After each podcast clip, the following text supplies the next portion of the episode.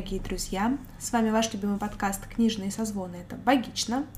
Маленький, но гордый подкаст о книгах и не только. Привет, Даша! Привет, наши слушатели! Я Катя, э, феминистка, активистка, неактивистка, искусствоведка, в общем, женщина на К, как, как мы все любим и как мы все помним. Привет, Катя! Ну а я Дарья, клинический психолог, преподаватель, перинатальный психолог, еще чего-нибудь. Короче, человек, который работает с женщинами для женщин, и мне кажется, сегодня это ну, как никогда будет актуально. Потому что, потому что, потому что мы будем обсуждать одну из моих любимых книг, которая называется, как вы уже поняли из названия подкаста, естественно. Но если вдруг вы не прочитали название, то мы сегодня будем обсуждать книгу «Бегущая с волками» автора а, Клариса Пинкола Эстес. Меня всегда ее имя завораживало своим журчанием и обилием букв. В общем, да, а, это прекрасный автор родом из Мексики. У нее много разных всяких корней, но в частности ее родители были родом из Мексики. Сама она родилась уже на территории Соединенных Штатов и общалась с разными людьми разных национальностей, вероисповеданий, жила у всяких индейцев, потому что ее научная работа была связана такое интересное направление этническая клиническая психология. И, собственно, в рамках своего исследования она общалась с разными культурами. О чем же, о чем эта книга, я думаю, мы расскажем в нашем дальнейшем выпуске. Не, ну мне кажется, надо сразу сказать, что она о сказках и о, о женских архетипах в сказ... сказках, которые разбирает автор. Да. А, ну, мне просто, честно говоря, мне эта книга вспомнилась уже после того, как мы распланировали наш сезон книжный. Но мне показалось, что без этой книги разговаривать о женщинах в нашем третьем сезоне просто невозможно, потому что это одна из самых, наверное, популярных и известных книг в рамках такого вот направления женской литературы. Угу. И, и в целом мне автор очень нравится. Нам, у нас спрашивали какие-то книги про сказки, которые будут как-то отвечать на вопросы, о чем же эти сказки, какие потаенные смыслы они имеют. И вот мне кажется, что как раз э, эта книга, она на эти вопросы и отвечает.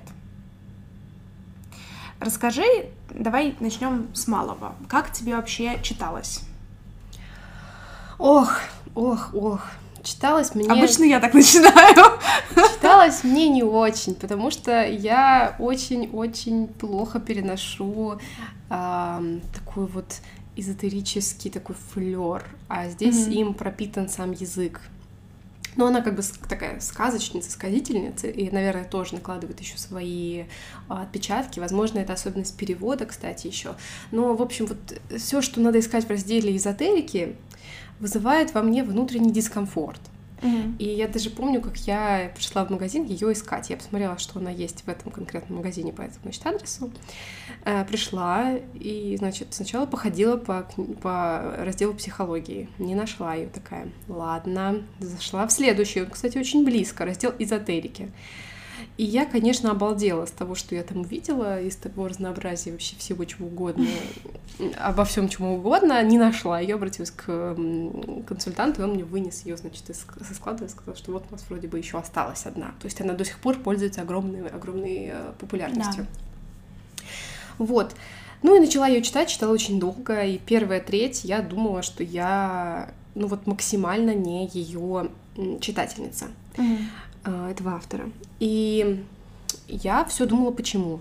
Почему у меня есть такой внутренний дискомфорт, связанный с разными женскими тренингами, женскими практиками, при том, что я э, часто об этом говорю на, вот в, внутри этого сезона. Я даже как-то говорила, а не внутренне ли это моя какая-то мизогиния, может, это какие-то mm-hmm. мои пережитки, которые я не отработала. Но вот сейчас мне кажется, что нет, дело совершенно не в этом, а дело в том, что я очень сильно не доверяю людям, которые преподносят э, вот этот вот эзотерический духовный флер. Mm-hmm. Потому что я очень сильно опасаюсь за то, насколько это полезно, насколько это действительно искренняя помощь, а не спекуляция на женских страхах, женских проблемах, женских, э, ну, вообще темах, которые волнуют женщин. Mm-hmm. И я настолько боюсь, что это вредит даже не мне лично, а просто женщинам, что я к этому отношусь очень негативно. И моя внутренняя позиция по поводу вообще мой совет, который я дала любой женщине, которая бы мне сказала, может, нет, на какой-нибудь тренинг сходить? Я бы сказала, нет, пожалуйста, дорогая, не трать свои деньги, сходи, пожалуйста, к хорошему психотерапевту. Хотя тут опять же, а где найти хорошего? А mm-hmm. вот как, какова вероятность, что она наткнется не на хорошего? Сегодня я с удивлением обнаружила, что я подписана на какую-то вот эту вот женскую ведическую богиню. Очевидно, я была подписана просто на человека, который за эти годы переквалифицировался в эту такую вот богиню. Я обнаружила это с удивлением, отписалась от нее, потому что это все меня триггерит как-то до сих пор жутко. Но книга не такая. Вот, собственно, к чему я и веду. Mm-hmm. Она совершенно точно не пытается продать женщинам какой-то, значит, стиль жизни, по которому они должны следовать, быть, чтобы быть там, значит, невероятными, привлекательными угу. э, дамами, чтобы вселенная и мужчины на все приносили, и вот это вот все, что я не люблю и отрицаю. Э, да, у нее действительно есть э, в самом языке вот этот вот метафоричный флер, типа лес души, ваше подземное mm-hmm. царство там и ваши духи. А все сказки она трактует как, э, что все их герои — это некие элементы женской души. Я вообще не понимаю, что такое женская душа что такое душа вообще человеческая. Поэтому мне очень сложно заходят вот эти все духовные концепции. Я прямо внутренне каждый раз креплю и не хочу вот это все в себя глубоко впускать. Но мне очень понравилось Э, как бы внутренняя вторая треть книги. Mm-hmm. И там я нашла очень много того, что, собственно, откликается с моим мировоззрением. Потому что там как-то стало меньше эзотерического духовного, mm-hmm. а больше стало каких-то общественно-культурных э, проблем и э, разных интерпретаций, советов. Ну, то есть там я прям верила, что это действительно работает. Потому mm-hmm. что в первой и в последней третьей книге я такая, ну, что-то как-то я не верю до конца. То есть mm-hmm. для меня это субъективно, для меня это ее трактовки, я с ними могу быть внутри согласна или согласна в разных э, соотношениях, но вот э, внутренне, вот хотя бы с некоторыми главами я согласна, и я не считаю, что эта книга вредная. Mm-hmm. Собственно, к чему я веду? Я вот, ну, говорю, что я не переношу эти все женские ведические тренинги. Эта книга не такая. Хотя я думаю, что многие, кто их создает, придумывает и вещает эти свои идеи, на нее как-то опираются. Вполне возможно. Угу. Но одной книги все равно достаточно. Тут еще очень много завязано на личность, которая все это делает. Поэтому, не знаю, вообще эзотерическая тема для меня очень сложная и неоднозначная. Вот. Но, тем не менее, читать мне было ее интересно, хотя и очень долго, и местами мучительно. Давайте разведем сразу, потому что если говорить о личной позиции, то я абсолютно спокойно отношусь к эзотерическим практикам, к ведическим, к духовным и к чему угодно, повторяя слова своей любимой преподавательницы, можно все вопрос зачем. Угу. Если человек во всем этом видит для себя какой-то смысл, который ему не вредит по итогу, то, пожалуйста, занимайтесь чем угодно. Я сама была на разных женских тренингах, ну, тренингах, наверное, нет, на разных таких э, эзотерических практиках, что-то страшного со мной не случилось вроде как пока. Э, то есть вопрос вашего внутреннего замысла, с чем вы туда идете и что вы хотите от этого получить. Естественно, просветление вы от этого не получите, как бы вам этого не хотелось. Или как бы вы для себя его не имитировали. Но если говорить об этой книге, то к эзотерике она не, не имеет никакого значения, никакого отношения, естественно, потому что эстес, она яркий представитель того психологического направления, к которому она себя относит, это юнгианский анализ. И мы, я об этом попозже немножко расскажу, потому что, чтобы понять эту книгу, нужно понимать, кто такой Юнг и что такое аналитическая психология. Иначе это все действительно несет на себе вот этот флер эзотерики, магии и чего-то еще такого вот непонятного. А если говорить о моей истории с этой книги, книгой, потому что мне это видится важным, я ее держу в руках не первый раз. Первое мое знакомство с книгой произошло более пяти лет назад — и я застопорилась на, ну вот, наверное, сейчас я вам скажу, три главы я из нее прочитала. И я помню свои страдания, как ежики жрали кактус, но продолжали им давиться, потому что при том, что у меня никогда не было сложностей в чтении сложной научной литературы, читать Эстас мне было сложно, потому что я не понимала глубоко истинно ее нагромождение текста, и мне было сложно вычленить, что она из этого хочет понять. И я считаю, что многие люди, которые берут эту книгу в руки, они об этом, об этой спотыкаются. Читаешь, ты вроде читаешь какой-то интересный, завлекающий тебя текст, потому что он такой витьеватый, как эм, паутина, как э, кружево. Но вычленить смысл из этого достаточно сложно. И я думаю, что виной этому то, что Эстес сама себя считает поэтом, и у нее есть поэтические произведения, и что она считает себя сказительницей сказок, что просто это ее манера донесения какой-то информации. Вот такая витиеватая, такая немножко загруженный Атмосферный. текст, да, атмосферный, но просто это авторская особенность. Что касается... Да, и, соответственно, как я уже сказала, первый раз я вот прочитала там 100 страниц и поняла, что я ничего не понимаю. Мне тяжело через это продираться, но эта книга была достаточно знаковой, и как-то вот мне очень хотелось прочитать, понять и все такое. Прочитать, понять не случилось, и когда я брала эту книгу второй раз в руки, у меня было опасение, что а вдруг станет еще хуже, вдруг я отупела еще за эти там 5-6 лет, и теперь я абсолютно точно ничего не пойму. Но нет, э, видимо, за эти годы во мне что-то внутренне там доформировалось, досложилось, и я получала колоссальное удовольствие от чтения. И от языка, и от того, о чем Эстес пишет, потому что, ну и, видимо, и знаний во мне подкопилось в разных сферах. И как-то, в общем, легла на благодатную почву. И я хочу сказать о том, что 70, наверное, процентов всех женских тренингов, женских книжек строится на том, о чем говорит Эстес. Просто переработанным, более понятным для большего количества читателей э, языком. Ну и с добавлением разной степени эзотеричности, шаманства. И, ну, в общем, там уже как бы то, что автор уже конкретно добавляет сюда. А, Мне хочется, собственно, уделить внимание тому, почему книга такая, какая она есть. А это, естественно, происходит из-за того, что Эстес является юнгианским аналитиком. А, Все знают, конечно же, господина Зигмунда Фрейда, наверное, самого известного такого представителя психологии и психотерапии, основателя психоанализа и всего вот этого вот. И Юнг был его прямым учеником в какой-то период времени. Фрейд славился тем, что у него были очень своеобразные отношения с учениками, потому что сначала у них был такой этап сильной любви и обожания, а потом он со всеми разругивался в пух и прах, и ученики как-то там... В общем, ученики настаивали на переработке, может быть, скажем так, и изменении его теории, а Фрейд считал, что он прав, и говорил, что нет, вы все неправы, тут только вот мое слово истина, а ваша ерунда.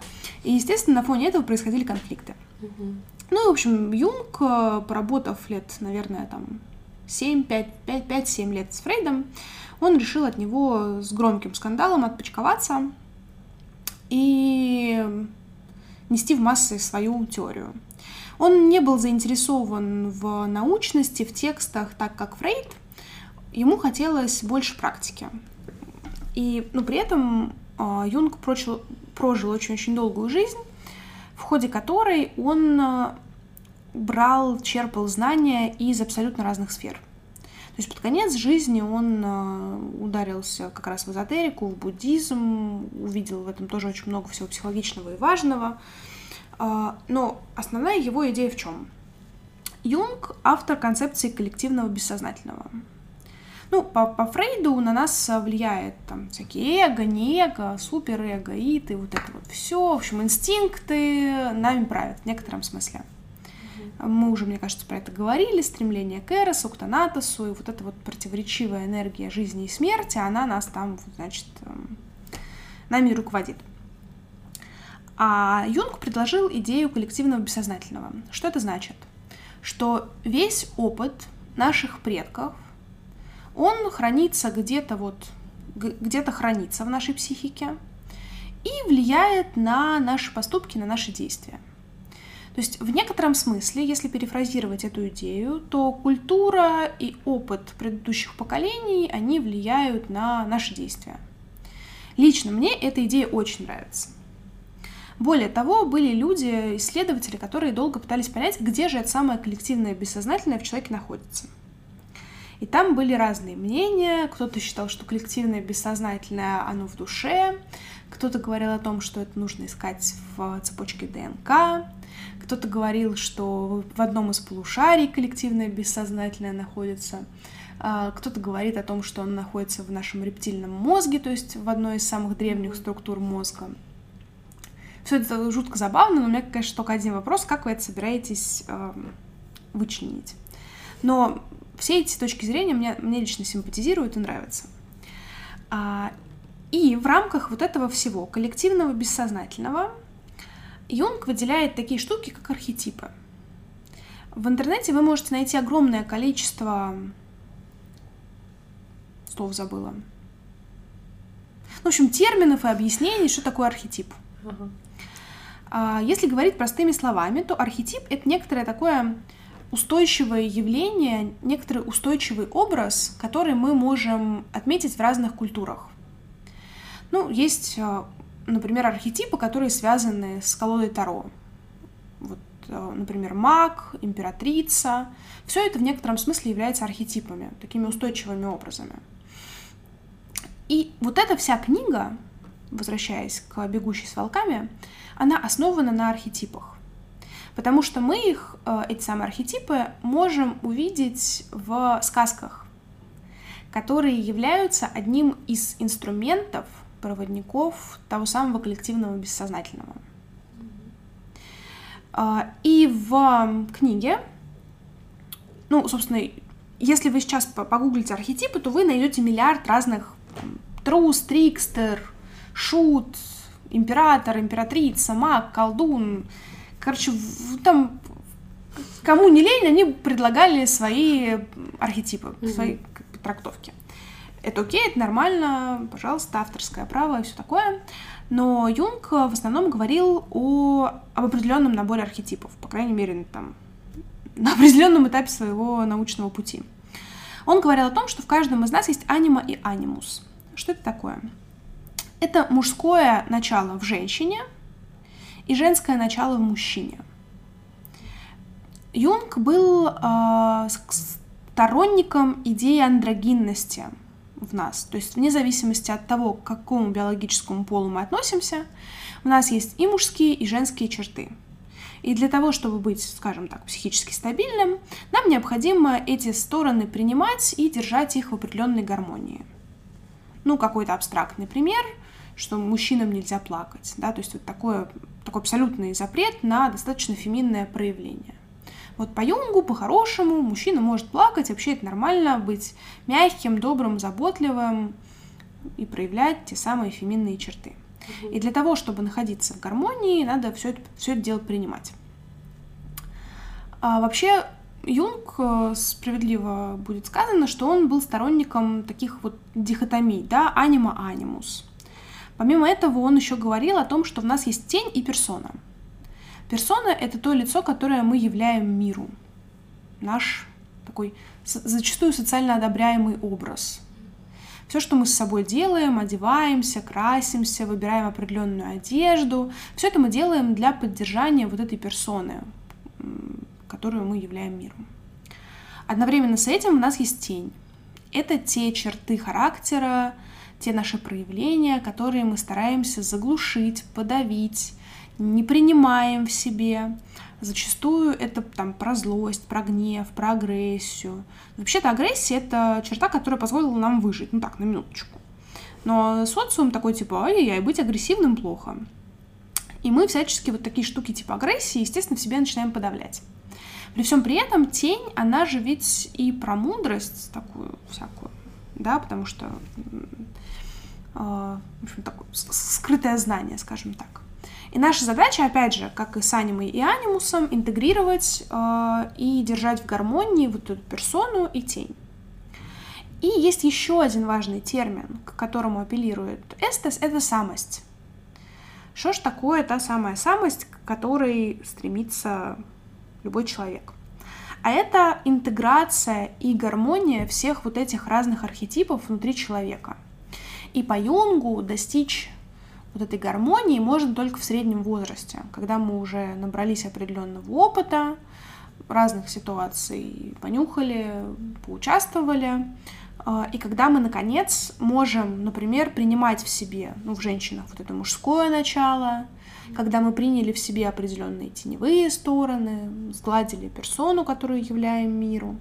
И вот, ну, собственно говоря, самость — это вот эта целостность всех наших архетипов внутри находящихся.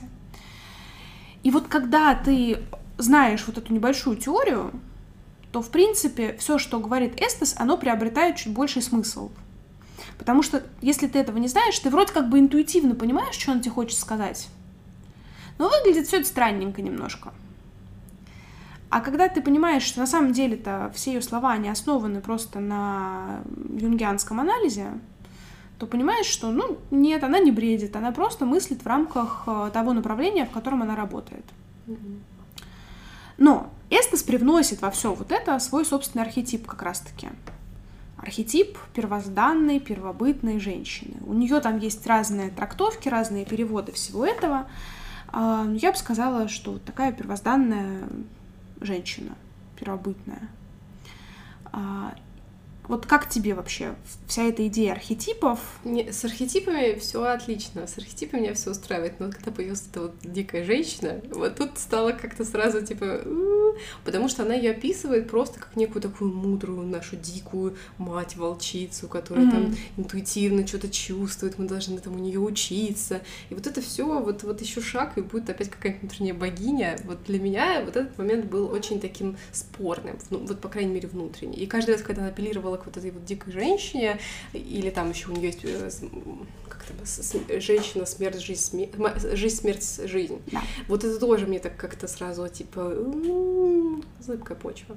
Но в то, что э, мы сочетаем в себе самые разные вот эти вот аспекты, а, тут э, я согласна, и тут как раз мне кажется, что это очень классная мысль, которая помогает нам осознавать и понимать свои некоторые проявления и поступки.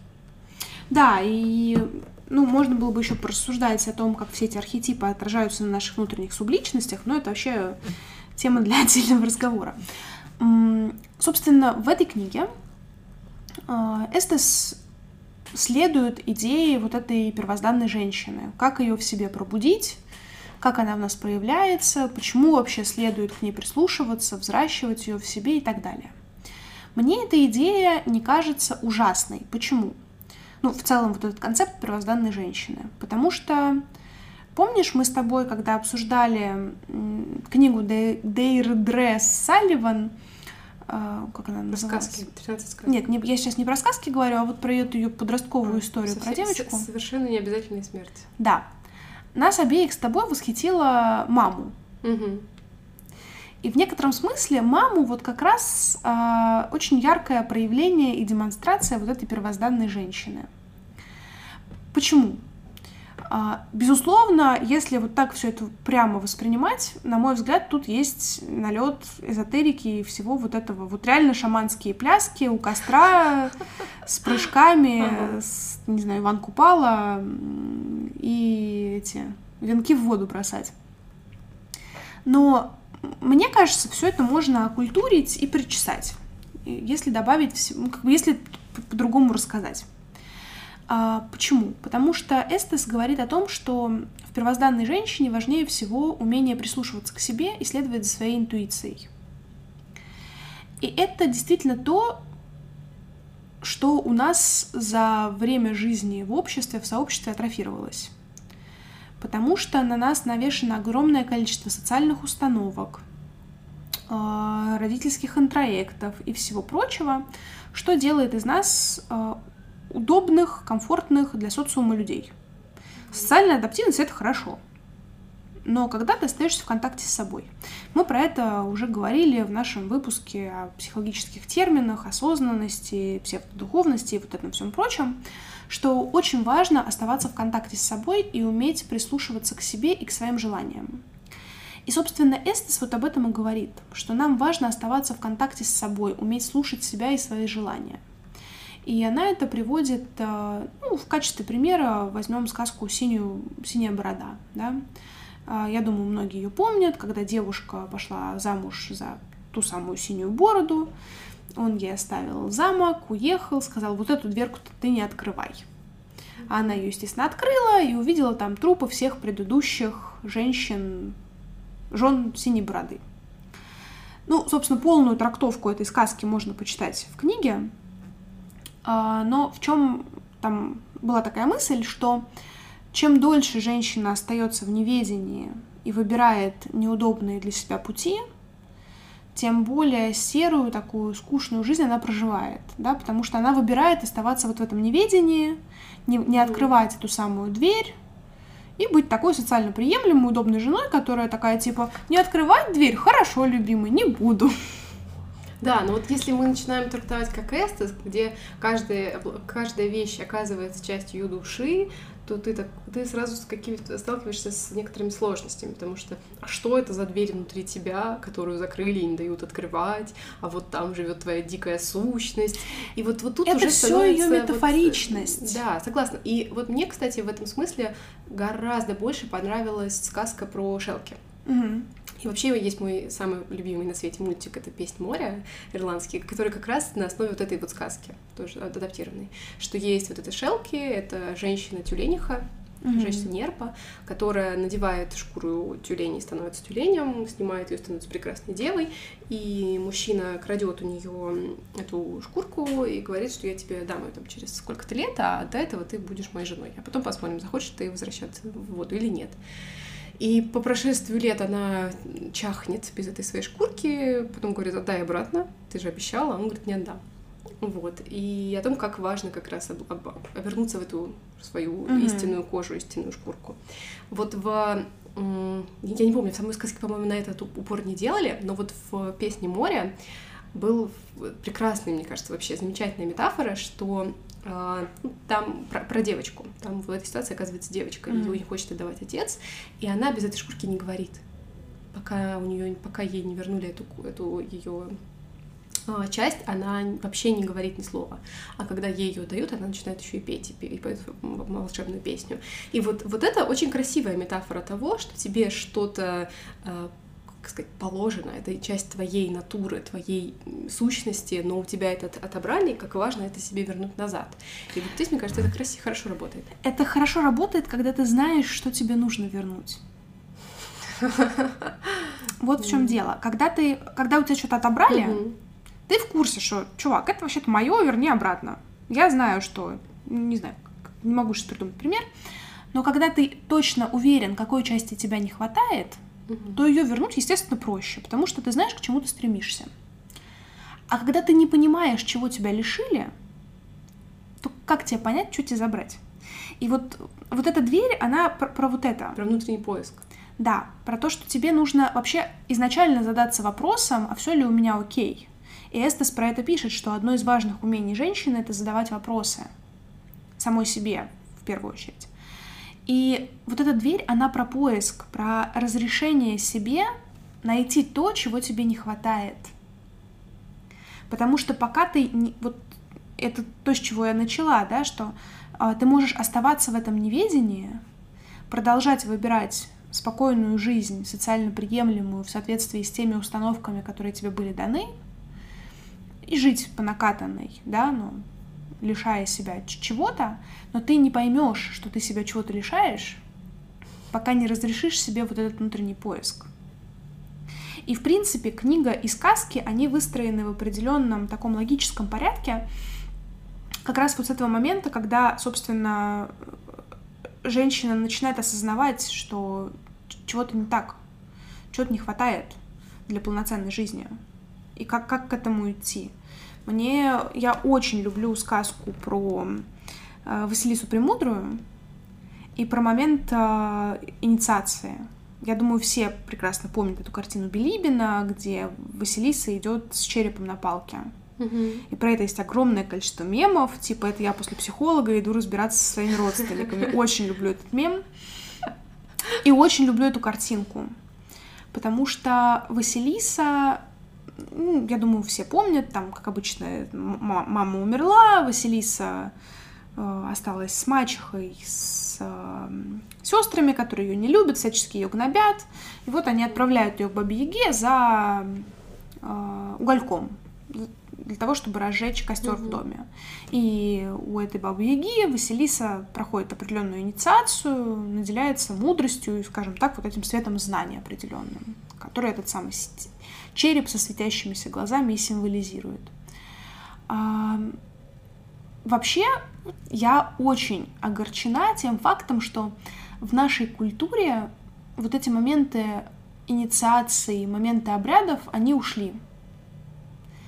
А, ну, осталось там, и, наверное, из таких обрядов у нас осталось только крещение. Ну, свадьба как большой обряд. Ну, свадьба, да, но мне кажется, оно сейчас все равно лишено, скорее mm осталось какая-то, вот, осталось действие, а смысла уже не осталось как такового.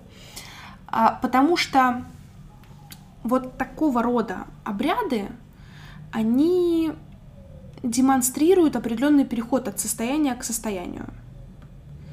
Раньше было большое количество обрядов, которые сопровождали человека в течение всей его жизни. Ну вот, крестины как пример христианский, да.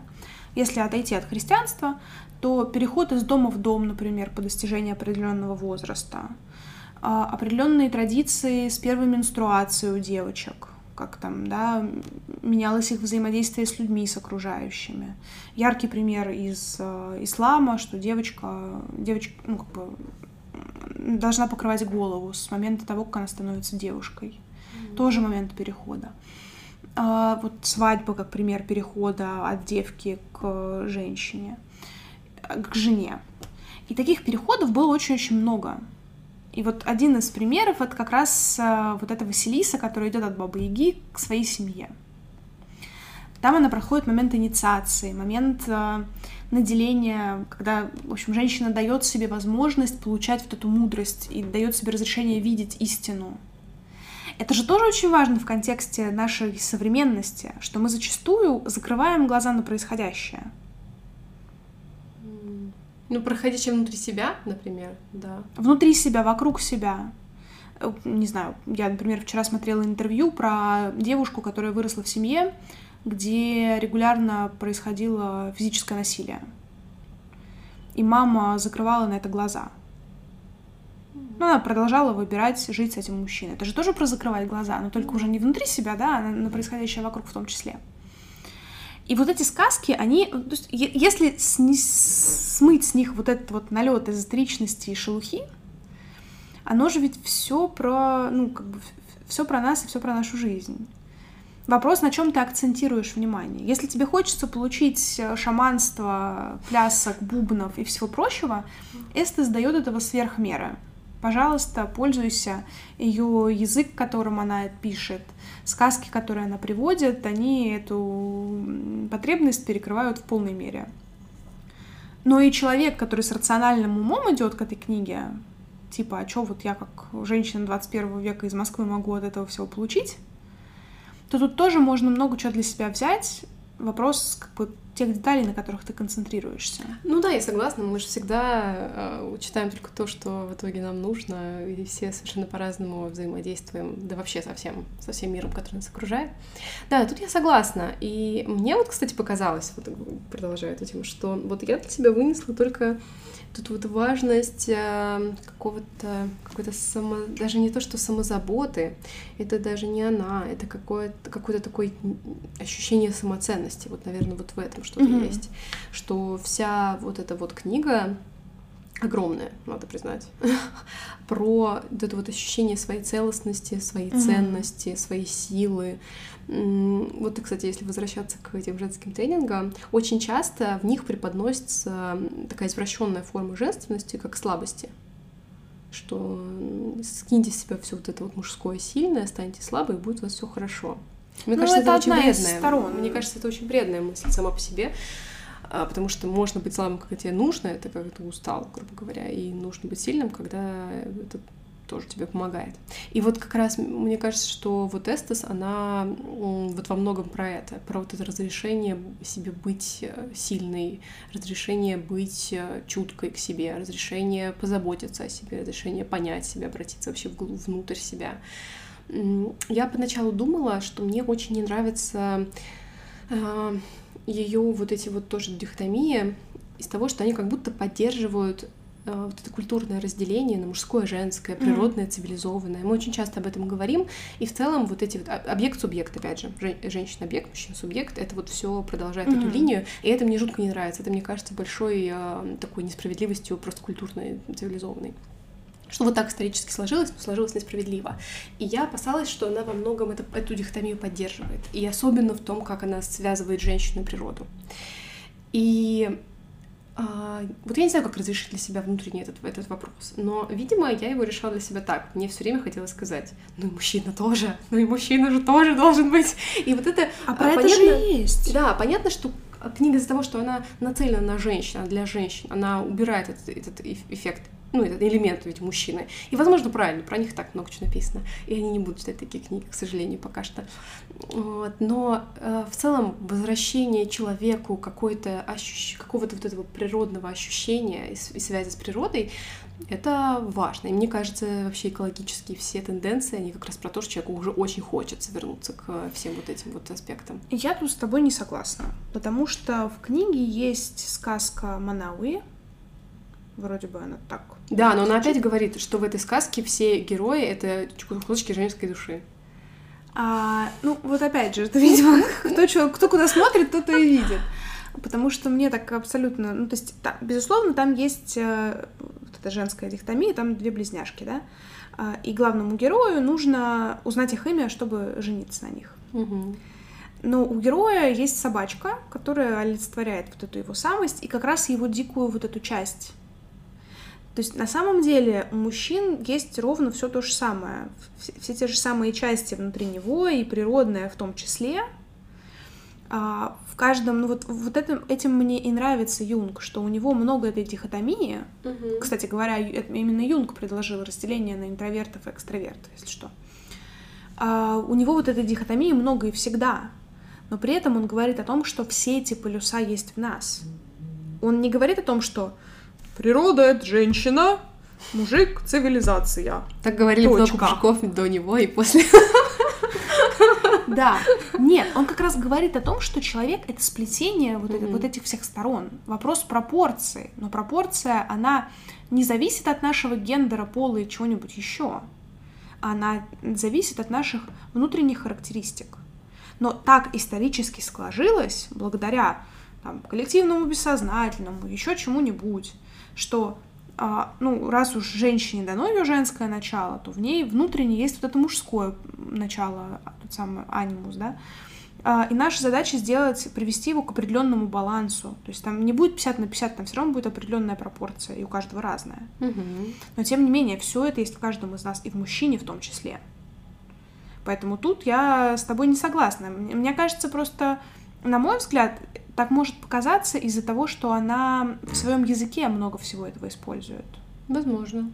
Опять же, сказки, как бы сказки это вообще все, что такое природное в некотором смысле. То есть ну, да. вот этот антураж, он как будто добавляет этой природности. Ну да, нет, вот где она много пишет именно про мужчину, это э, не помню, как называлась сказка, я даже не помню, как называлась э, глава, про когда мужчина выловил э, скелет, угу. э, но пожалел ее, принес в свой дом, э, согрел, и она ночью превратилась в женщину благодаря угу. его, слеза, его слезам, его сердцу, ну, в общем, ну, где есть вот это вот, понимаешь, mm-hmm. вот это вот взаимное э, наполнение друг друга mm-hmm. в паре. Вот тут да, тут я согласна. Много. Да, это тоже, кстати, очень классная сказка. Это пятая глава, если кому-то интересно. Мне вообще нравится, что она все это доносит через сказки. Вообще, юнгианский анализ, он часто работает через элементы бессознательного, через наши сны, фантазии. И, в частности, сказки — это один из инструментов работы, как такое яркое проявление коллективного бессознательного, архетипических образов. Mm-hmm. И большая заслуга Эстес в том, что она, ну, она сама себя считает сказительницей, накопительницей таких сказок, и мне кажется, это колоссальный труд. Она знакома с разными культурами, и она вот как раз особенность коллективного бессознательного в том, что из каких, в каких бы культурах мы ни находились, основания у нас все равно одни и те же. И если мы посмотрим на традиционные сказки разных народов, они плюс-минус будут иметь одну канву. А, Можно почитать э, Джозефа Кэмпбелла, его «Тысячеликого героя», и, в принципе, у него много исследований было посвящено а, мифологии, архетипам, сказкам, всему прочему, пожалуйста. А, Кому интересна тема архетипов, это Джен Шинода Болин, потрясающая, с ее богами и богинями мужчинах и женщинах, там тоже у нее свои архетипы. И все они э, используют сказки и сказочные образы, потому что это что-то очень привычное нам, это устойчивые образы, с которыми мы уже знакомы. И вот достоинство Эстес в том, что она приводит сказки из разных культур абсолютно, да, это и там вот русская сказка была, и большое количество там, из-за своего знакомства с индейцами, там и индейские какие-то сказки. И мне кажется, это очень круто. Мне вот это особенность юнгианского анализа в целом и в частности нравится как раз за разбор всех вот этих сказок. Катя качает головой. Ну да, ну да. Те- Техническая заметка. Да. Вот интересно, что мы уже имели дело со сказками, когда Дейдра Салливан их Мгм. переиначивала и делала их более современными. То есть делала их более такими понятными нам, что ли. Ну, как-то упрощала. Брала сказки и переписывала их так, как если бы это была народная мудрость для нас, для нас сегодняшних, отвечая на наши вопросы. Да, я бы сказала, что она как будто нашу проблематику современную перенесла в контекст Да. знакомых историй. А тут попытка показать, что мы все вот родом из тех э, вообще, даже не то что времен, из тех проблем, из тех, из того поведения. Ну, опять же, это все Юнг и его коллективное бессознательное. Оно такое, типа, ребята, сколько бы лет вы не прожили, все равно, вот те древние люди, они как бы... Ну вот я не знаю, насколько на я в этом смысле, насколько я в этом смысле согласна с ним. Я думаю, что да, я поддерживаю мысль о том, что есть какое-то коллективное бессознательное в нас, и это иногда как-то проявляется в нас и нас удивляет. Мне кажется, это вот те случаи, когда мы удивляемся сами себе. Но мне кажется, что это какие-то... Это может работать как-то иначе. То есть я не могу сказать, что все эти сказки мне кажутся вот прям сто процентов сейчас полезными. Мне кажется, интересно через них а, как-то попытаться подходить, но, но, как я уже говорила в начале, не в каждой сказке мне казалась ее трактовка этого текста убедительной. Мгм. Вот. И тут все равно вот это вот ощущение личного, субъективного, оно, с одной стороны, оно очень интересно, как-то завлекает, тебя чуж- чужой обширный э, внутренний Мгм. мир тебя так обволакивает. Но с другой стороны, вот я с ним часто была внутренне и не согласна тоже. Ну, здесь э, в таких историях очень сложно быть объективными, это правда, и многое зависит от автора. И здесь существует огромное количество специалистов, которые занимаются такими сказочными трактовками. Но просто в чем, почему здесь, эм, как, как, как, откуда эти трактовки берутся? Они же не берутся из потолка чаще всего. А Они берутся сравнением ск- сказок с одной конвой из разных культур, да, и вычленением вот этого образовательного компонента из них. Да, безусловно, многое здесь просто трактуется в рамках юнгианского анализа, от этого никуда не деться. Но, тем не менее, многие вещи и объективны благодаря сравнительному анализу разных культурных пластов. Да, но он как будто остается немного за кадром. А, когда читаешь книгу, думаешь о том, что вот она тебе приводит сказку, а потом Мгм. такая, я сейчас вам объясню, что тут такое. Я думаю, да. И поэтому тоже какое-то такое создается впечатление, типа, «М, точно ли, точно ли? Да. Но все равно ну- это интересный опыт, это интересный какой-то момент э, м, столкновения с самыми разными темами. Вот, кстати, мы еще не сказали, но мне очень понравилась э, глава, которая была посвящена гадкому утенку. Мгм. Мне понравилась та его часть в начале, где она обсуждает, э, ну, как-то рассуждает по поводу, собственно, поведения их этой мат- матери утки, которая сначала вроде пытается защитить своего утенка, а потом такая, ой, нет, что-то мне тут опасно в обществе становится, ну-ка давай. Я в этом смысле как-то подстроюсь под общество, потому что слишком сильно боюсь за свое собственное место. Ну, это, мне кажется, действительно такой классный, классный пример э, тому, как часто это, мы встречаемся с этим mm-hmm. до сих пор, когда родители э, как-то в силу своей собственной неуверенности не могут защитить своих детей. Причем, ну, если говорить в рамках, это же может быть и про внутреннего родителя в том числе. Да, да. Никуда без внутреннего родителя. Да, нет, вообще вот эта идея отвержения доброй внутренней матери, э, понятной обществу и социуму, и обращения к древней части себя, которая не такая красивая, добрая, хорошая. Мне в этом видится очень мощный, прости господи, ресурс. Я буду говорить, прости, Фрейд или что-нибудь такое. Но это так и есть, потому что социум, к сожалению, своими установками он забивает в нас вот это наше умение обращаться внутрь, к той самой интуиции, о которой говорит Эстес. И мне кажется, все-таки я считаю, что это, наверное, основная мысль книги, вот это возвращение, обращение внутрь себя. И уже, соответственно, дальше там и, не знаю, вход в это самое сознание, сознание, отказ от этих самых внутренних матерей и, и, что-нибудь еще, оно все происходит за счет вот этой внутренней работы и трансформации. И я бы сказала, что все вот это, все вот это обращение внутрь себя, это возвращение ответственности самой себе, присвоение авторства своей жизни к себе. Угу. А, вот как бы вот минус этой книги в том, что как будто к ней нужна еще одна сопроводительная книга, а, объясняющая, что хотел сказать автор. Потому что все-таки за вот этим ее нагромождением, я думаю, многие споткнулись об этом а вот этот эзотеричный флер и не смогли вычленить основной смысл какой-то. И мне от этого просто очень грустно за автора, потому что ну, хочется, чтобы в ней видели не только сумасшедшую эзотеричку. Я не думаю, что видят сумасшедшую эзотеричку, и мне кажется, что как раз э, к этой книге не, не утихает интерес. Вот э, я вижу здесь, что она была впервые издана в 92 году угу. потом еще переиздана в 95-м.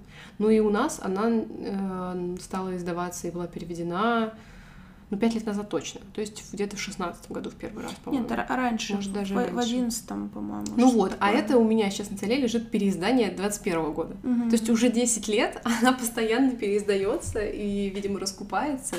Значит, э, я не думаю, что люди э, тоже спотыкаются, а это так много споткнувшихся кто. Мне кажется, сарафанное радио очень хорошо действует. Нет, я не говорю о том, и... что все ее не понимают неправильно, и, нет, и мы тут возможно, нет, прочитали. Возможно, что, ну, как, вот понять правильно и неправильно, это вообще довольно такая сложная такая почва. Каждый читает, каждый понимает э, Конечно, меру своей, своего мира. И мне кажется, что просто не, не, невозможно сказать, что совсем неправильно кто-то понимает. Классно, если что-то для себя, себя подчерпывает. Естественно. Для меня, например, открытием стала фраза «много будешь знать, скоро состаришься».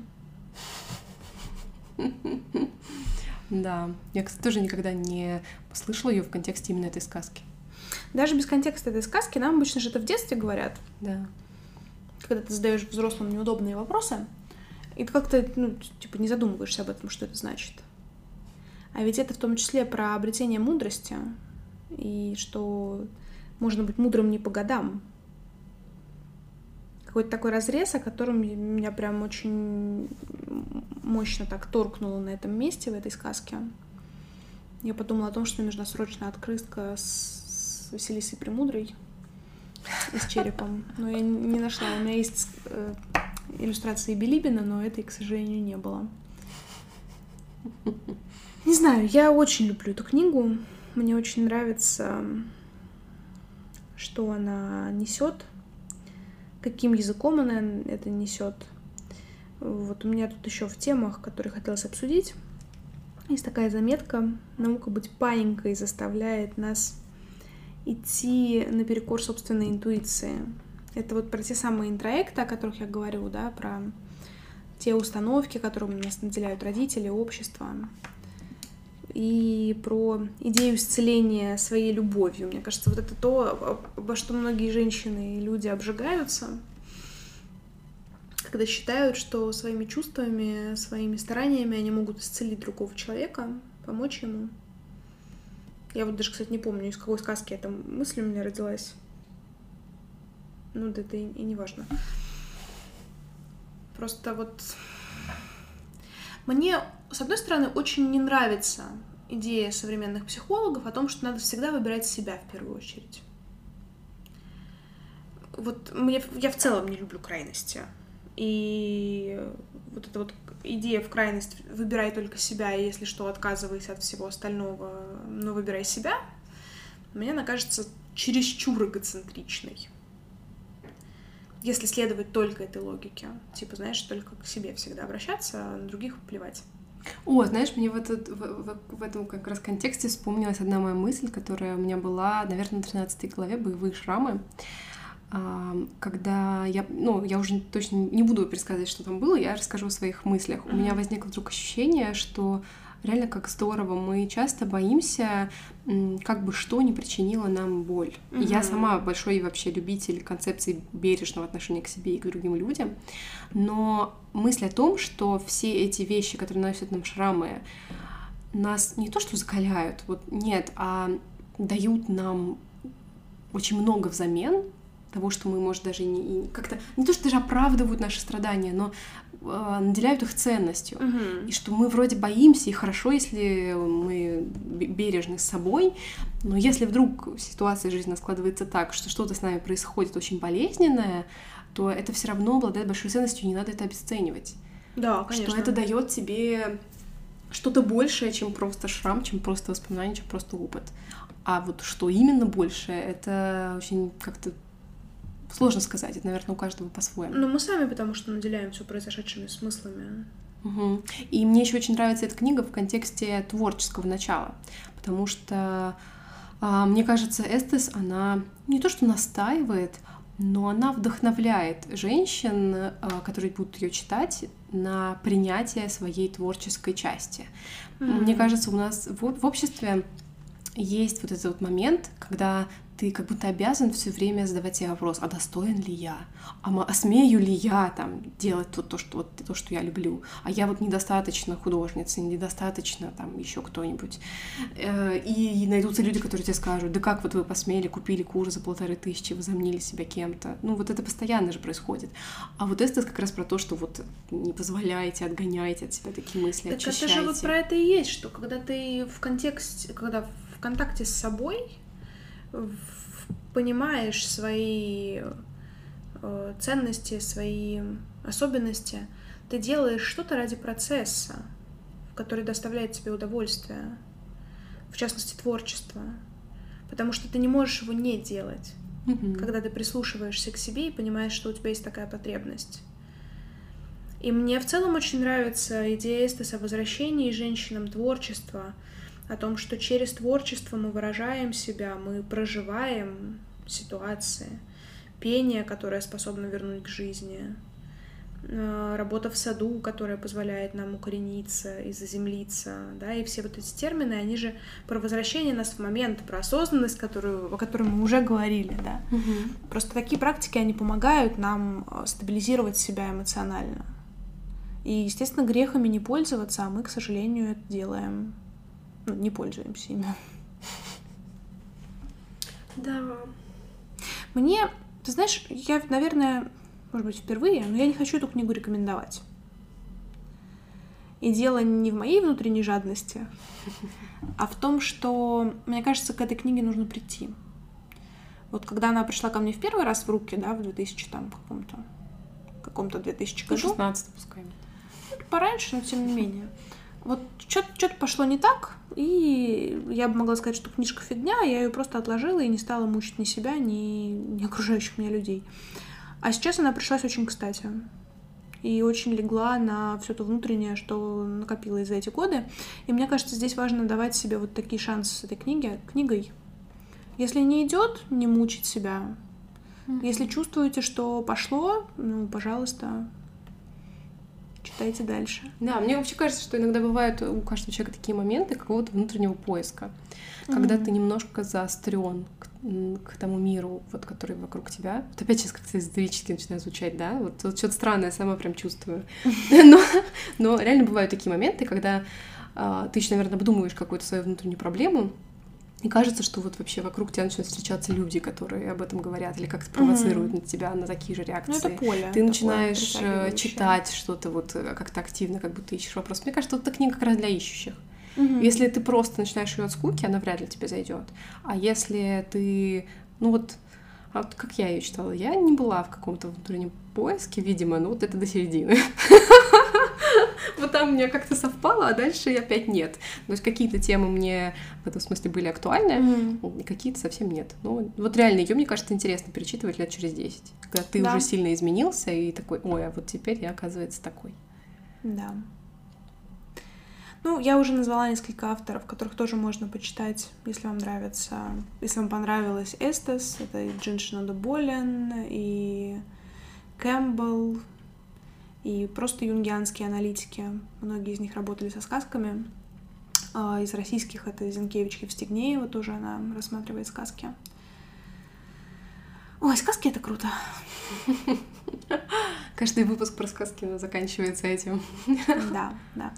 Ну, я думаю, нам пора заканчивать. Пишите, как вам наш был сегодняшний разговор. Для меня он был каким-то очень терапевтичным, творческим, расслабляющим. Угу. Я надеюсь, вам капля этого расслабления передалась каким-то образом. Что вы знаете об этой книге? Хотите ли вы ее прочитать? Понравился ли вам наш сегодняшний разговор? Может, у вас есть какие-то личные истории, связанные с этой книгой? Да, пишите, мы будем очень рады почитать. Да, мы всегда оставляем сеть, э, ссылки на свои соцсети в описании выпуска. Спасибо, что послушали, и пока-пока. Пока. -пока. пока.